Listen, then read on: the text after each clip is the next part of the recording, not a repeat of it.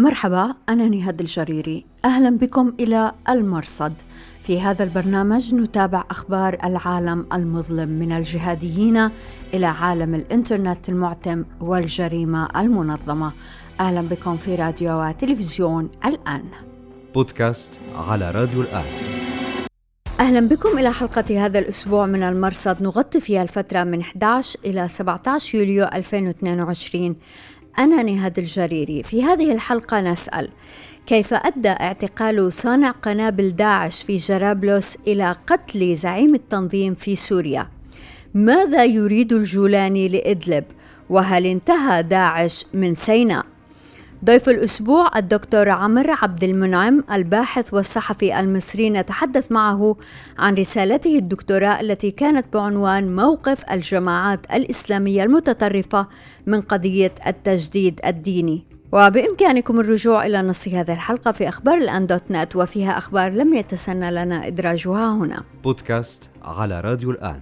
أعلنت القيادة المركزية التابعة لوزارة الدفاع الأمريكية البنتاغون أنها قتلت ماهر العقال الذي وصفته بأنه واحد من قادة داعش الخمسة الكبار وذلك في يوم 12 يوليو في ضربة جوية بطائرة مسيرة في جنديرس شمال إدلب قرب الحدود التركية. بيان السنت كوم قال إن العقال هو زعيم داعش في الشام وكان مسؤولا عن تطوير شبكات داعش خارج العراق وسوريا. مصادر في شمال سوريا قالت إن الرجل كان يحمل هوية من المجلس المحلي في مدينة عفرين باسم خالد السبيح وكان معه شخص آخر توفي متأثرا بجراحه يعتقد أنه شقيقه هجوم جنديرس هو مكمل لإنزال جرابلس شمال شرق حلب في 16 يونيو الماضي والذي نفذته عملية العزم الصلب التابعة لقوات التحالف الدولي. الإنزال أسفر عن اعتقال هاني أحمد الكردي الخبير في صناعة القنابل والمسؤول عن تنسيق أنشطة إرهابية في جميع أنحاء المنطقة كما جاء في بيان العزم الصلب. وقتها كشفنا في أخبار الآن عن أن المستهدف من الإنزال كان رجلا اسمه ماهر العقال. وهو من أقرباء فايز العقال والي الرقة سابقا الذي قتل في الباب في يونيو 2020 البعض يقول إن ماهر هو شقيق فايز.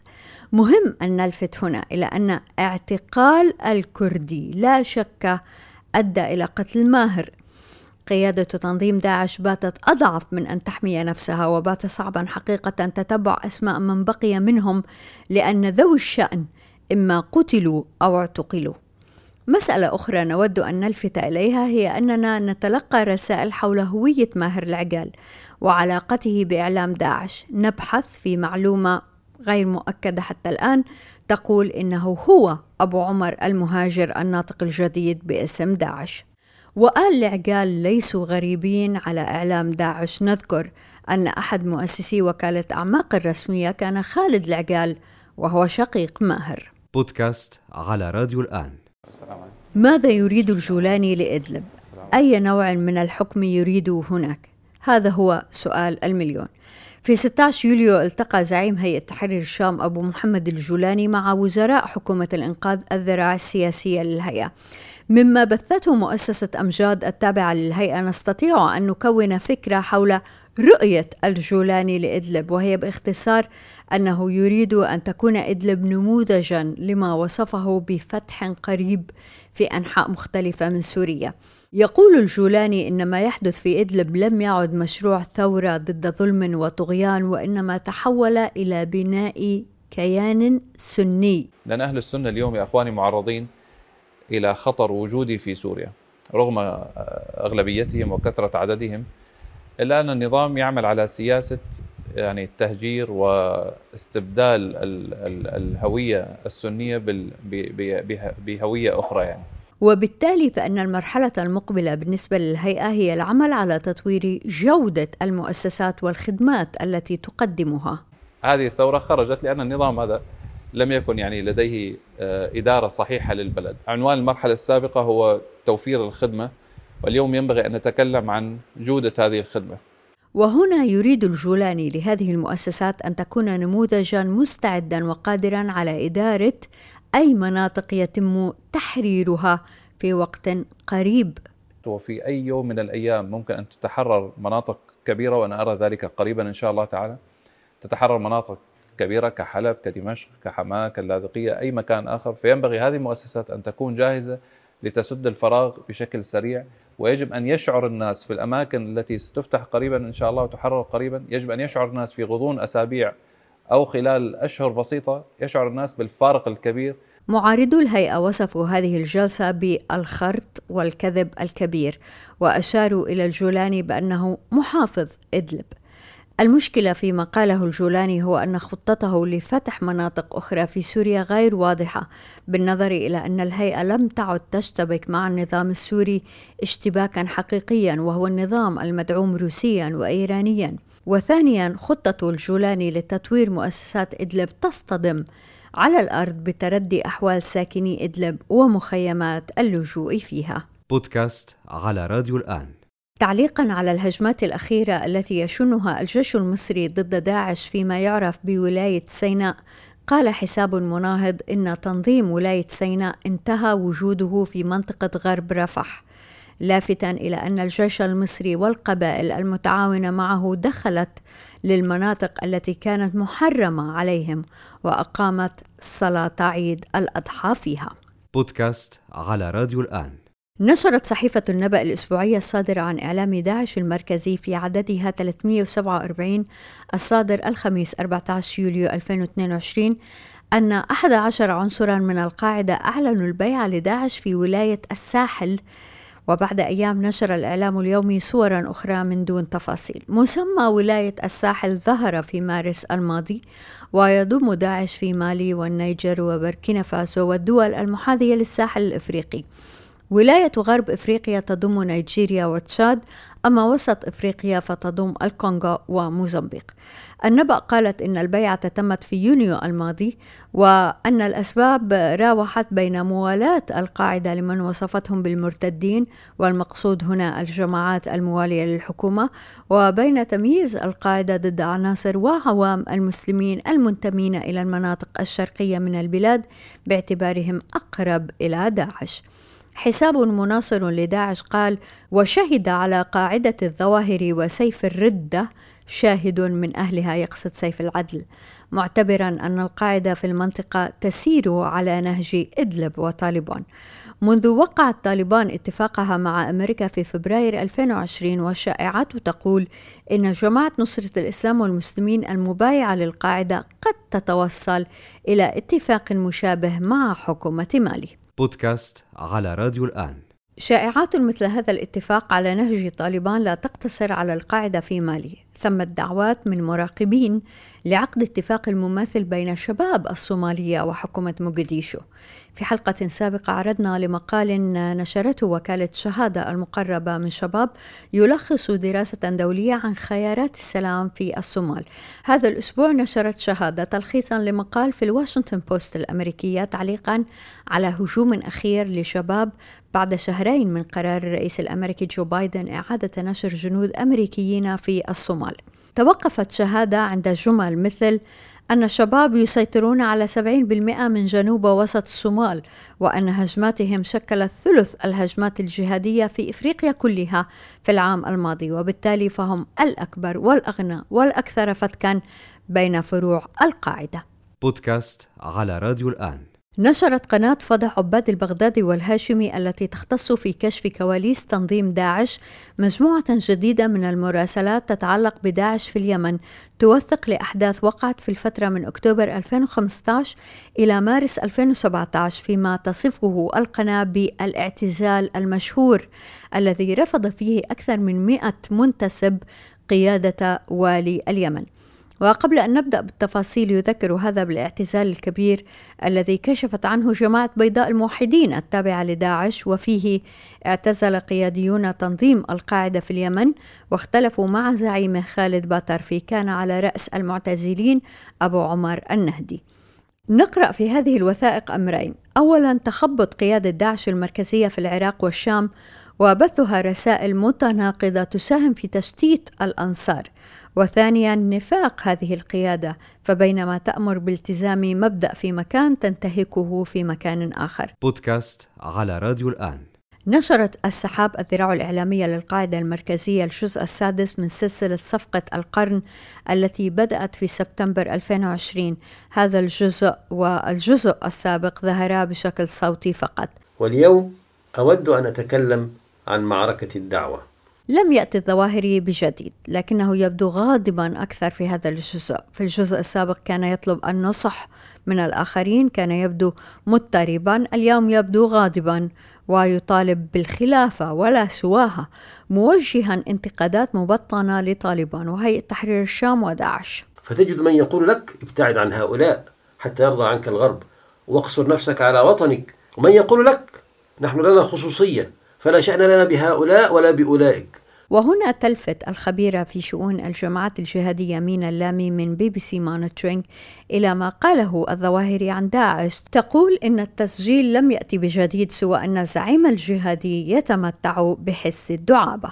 وأما سنة متقاعد البعث فبيعة أبي الملثم وأبي المكمم وأبي الملفع وأبي المقنع وأبي المبرقع وأبي الملفلف وأبي المتخفي وأبي المجهل لمن لا نعلم شيئا عن تاريخه. بودكاست على راديو الآن.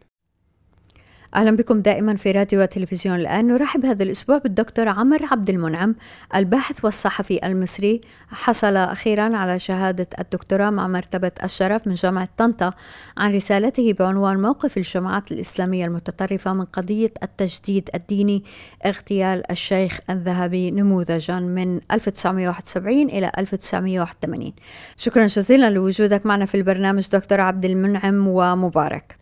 أهلا بحضرتك وبالسادة المشاهدين وكل التقدير لمستمعينك الكرام. دكتور عبد المنعم عندما نقول التجديد الديني تتبادر إلى الذهن مسألة التمييع، تطويع النص المقدس. ماذا يعني التجديد؟ هل هو ممكن من دون التعرض لأصول الدين؟ بالطبع يعني هو قضية التجديد الديني قضية شائكة. قضية محورية في فهم الدين. آه، العلماء السابقين آه، تعاملوا مع قضية التجديد بأكثر من مصطلح وأكثر من طريقة آه، واعتبروا التجديد نوعا من الاجتهاد. هناك اجتهاد مقبول واجتهاد غير مقبول. في اجتهاد في يأخذ عليه المجتهد أجر وآخر يأخذ عليه أجران. في كلا الحالات الاجتهاد مطلوب والتجديد مطلوب. وهناك من العلماء والمؤرخين من اهتم بقضية التجديد وافرد لها مصنفا خاصا مثل الإمام السيوطي وهو مؤرخ أيضا. السيوطي له كتاب التنبيه لمن يبعثه الله على رأس كل مئة وهو مخطوط جلي هام رصين الرزين له أبعاد كثيرة في فهم منطلقات الدين. التعامل مع التجديد قضية شائكة وكما تناولت في الرسالة أنه في بدايات القرن كان هناك تجديدا كان هناك محاولات للتجديد سواء داخل المؤسسات الدينية أو خارج المؤسسات الدينية وحتى الجماعات الإسلامية بكافة تياراتها كانت ترى في نفسها في نفسها أنها تقوم بعملية تجديد أو إحياء.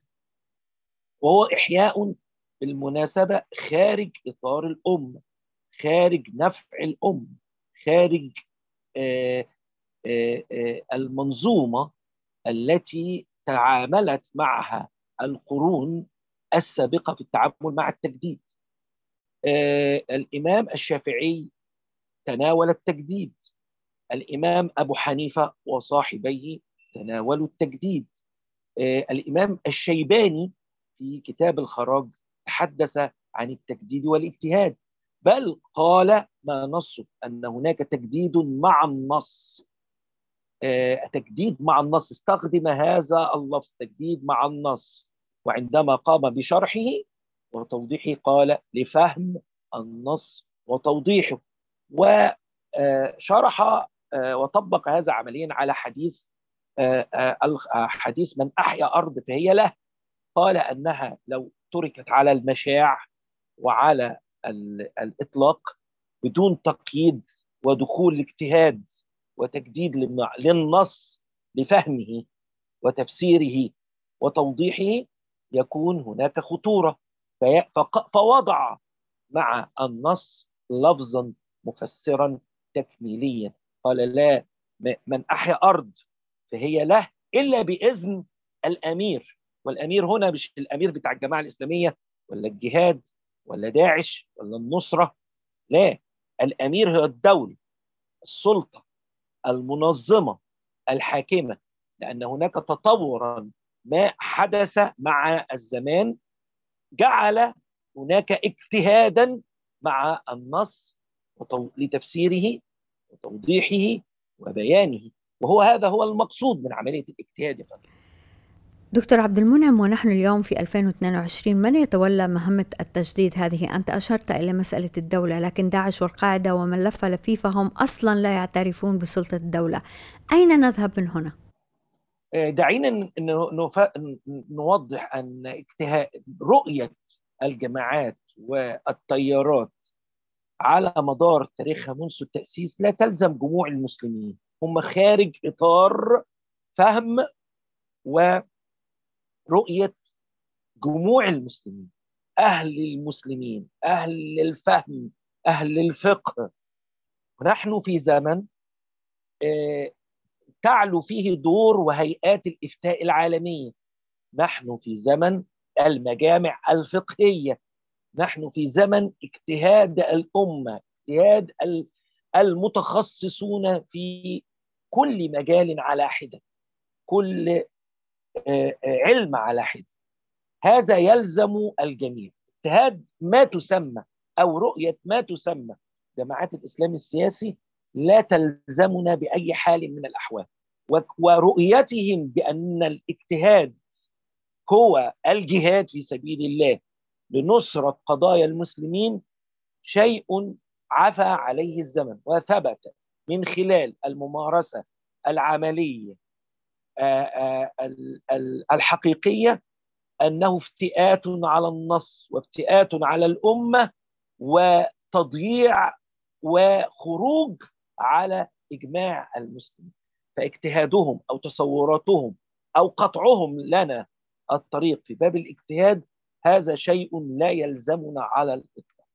أما من يملك الاجتهاد في الوقت الحالي هم المتخصصون الذين تجاوزوا العلم والرؤية والفهم آه، وتلقوا التعليم الشرعي والمدني كابرا عن كابر بمعنى أصل عن أصل. وها والآن هي الجامعات والمعاهد العليا. وما يشابهها في العالم العربي والعالم الإسلامي. ده في تصوري من يملك الاجتهاد. بيطبق الاجتهاد على الأرض. حقيقه لا. يعني حاليا في ضعف شديد جدا في التعامل مع الاجتهاد التعامل مع قضايا التجديد دكتور عبد المنعم من توصيات رسالتك الدكتوراه كانت تطوير المناهج الدراسية في أي اتجاه يجب أن نطورها نعم. خاصة أن مسألة تطوير المناهج لا تزال جدلية هل يمكن أن نتجاوز هذا الجدل؟ سيدتي ليس فقط تطوير المناهج الدراسية اللي هي خاصة بالتعليم الديني والعلوم الاجتماعية والرياضة والعلوم الأخرى آه، آه، العلمية. دعيني أن أقول لك حتى الآن لا يوجد مادة تدرس في الجامعات والمعاهد العليا والمعاهد المتخصصة في السياحة والفنادق و آه، العلاقة بيننا وبين المجتمع حتى على المستوى الإنساني في الخدمة الاجتماعية.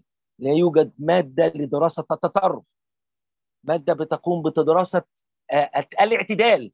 وعندما نقدم التطرف على طول الإطلاق قد يتأثر. لابد أن يكون حتى في برنامج حضرتك مرصد الجهادية ليس أقدم على طول نماذج من المتطرفين ويتأثر البعض. ومعظم الذين يستمعون إلى مثل هذه البرامج نوعية معينة قد تكون منهم من المتطرفين على وجه الخصوص.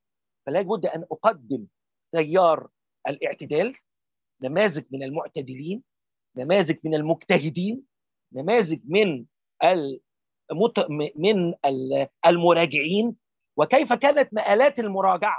وهناك مراجعة أفضت إلى نجاح وهناك مراجعة كانت شكلية في الحالة الإسلامية وفي الحالة العربية. المراجعات ليس فقط في الحالة الإسلامية فهناك مراجعات للتيار الماركسي أنتوني جريمشي في آه، آه، أسبانيا آه، وضع كراسات السجن والحرية. جورباتشوف نفسه وضع البروسترويك ونقد التيار الاشتراكية القديم الماركسية المزدوجة اللينية اللينينية والإستالينية الاثنين قاموا بعمل مراجعات. المراجعة بتاعت القومية العربية ساطح العصري وغيره. نحن أمام تيار لابد أن أقوم بدراسة التطرف والاعتدال والتيار المراجعات. دعيني أن أقول أو أتحدى ولك آه، آه، آه، أن نفتح جميع المناهج الدراسية الموجودة في العالم العربي والجامعات المصرية والعربية والعالمية لا يوجد على الإطلاق مادة تدرس التطرف. تاريخ مصر الحديث تاريخ الحديث والمعاصر في كيفية جنوح وظهور تيار التطرف وأهل الغلو والتطرف والمآلات التي حدثت في عملية ال ال ال العمليات الاغتيال وتأسيس التنظيمات. دكتور عبد المنعم في كلمة لك في مؤتمر مركز سلام لدراسات التطرف بدأت باقتباس من الشيخ محمد حسين الذهبي آه، وزير الأوقاف المصري الأسبق الله يرحمه. عندما توجه إلى الشباب الذي يحاول إصلاح نفسه فيجمع بين الدين والدنيا في تناسق كريم من غير غلو ولا إسراف هل هذا ممكن دكتور؟ للأسف هقول لحضرتك آه، آه، الشيخ الذهبي رحمه الله لم يسعفه القدر في وضع مشروعا ومسودة للتعامل مع قضايا الشباب وبدأها من المسجد بالمناسبة له دراسة هامة عن علاقة المجتمع بالمسجد وحذر تحذيرا كبيرا في آخر حوار عمله في جريدة الأهرام قبل مقتله من خطورة التعامل مع الشباب ووضعية الشباب في المجتمع. إيه، كما تفضلت حضرتك ليست هي المناهج بس في قضية التربية التعامل مع قضايا التسامح والنماذج المعتدلة اليومية التي آه، موجودة في المجتمع وتدفع من خلال ال social media وكثير من أدوات التواصل والفضائيات النماذج السلمية فقط. نحن أمام نماذج كثيرة تحتاج إلى ضبط وإعادة ترتيب. على ضوء العصر على ضوء فهم العصر. وهذا هو التجديد. بالمناسبة هذا هو التجديد. إن الله يبعث على رأس كل مئة سنة من يجدد لها أمر دينها ده حديث. أنا لا أتحدث إلى قضايا الكلية على العقيدة والثوابت ثوابت العقيدة. هي ثابتة إلى قيام الساعة ولكنني في تعاملي مع المرأة في تعاملي مع الطفل. في تعاملي مع الشارع في تعاملي مع السوشيال ميديا والفضائيات والإعلام وطرق الإعلام البديل وهو ما تقدمت فيه جماعات الإسلام السياسي الآن وقفزت فيها قفزات كبيرة ومتناهية. تفضل. جملتك الأخيرة دكتور عبد المنعم مهمة جدا. عندما نتحدث عن تطوير المناهج عندما نتحدث عن مواكبة العصر نحن متأخرون عن هذه الجماعات للأسف. دكتور عبد المنعم في صحيفة اللواء الإسلامي كتبت السيدة شيماء عيسى مقالا عن آه، رسالة حضرتك والمقال كان لافت لأنه تطرق إلى جوانب فيه ملاحظات نعم. آه، اللجنة المشرفة على مناقشة آه، الرسالة وكان هذا شيء متميز في هذا المقال السيدة شيماء هي زوجة حضرتك ومن وحي هذا أريد أن أسألك عن نظرتك العلمية لما يقوله منظرون الجهاديون عن تحجيم عمل المرأة وتعليمها عمل وتعليم المرأة ونظرة التيارات السلفية والتيارات الإرهابية للمرأة نظرة آه، بها إجحاف شديد. المرأة ليست هي كيان مش هنتكلم بقى نصف المجتمع والكلام اللي بيدغدغ المشاعر ده. المرأة في في حياة آه، حياتي أنا الشخصية ليست آه، فقط جزء بل كل السيدة هدى محمد السيد أمي. مدرسة وموجهة التربيه والتعليم. جدتي زينب عمر بدوي شقيقتي همة عبد المنعم زوجتي السيدة شيماء عيسى. هم رباعي يحيط بي وبكياني. نظرة المنظرين الإسلامي السياسي للمرأة نظرة دائما دونية يتعامل معها كنوع من أنواع الاستغلال. حالة من التواجد الجسدي هي وعاء للإنجاب. وهذا لا على على يعني ليس على الإطلاق. الحقيقة أنه في بعض أدوار داخل الإسلام السياسي تعاملت مع المرأة بطريقة أعلى بكثير كمان من دورها الحقيقي. وأدخلتها في عمليات قتالية وأضرت بها على المستوى الإنساني. المرأة شريك كيان حقيقي في المجتمع تحتاج إلى نظرة متكاملة تتفاعل تتعامل مع دائما قضايا المجتمع وقضايا الأمومة وقضايا الطفولة وقضايا الشباب برقي شديد تفوق أحيانا وضعية الرجل. الدكتور عمر عبد المنعم شكرا جزيلا لك. شكرا يا فندم. وشكرا جزيلا لوجودكم معنا في راديو وتلفزيون الآن. أنا نهاد الجريري مع السلامة. بودكاست على راديو الآن.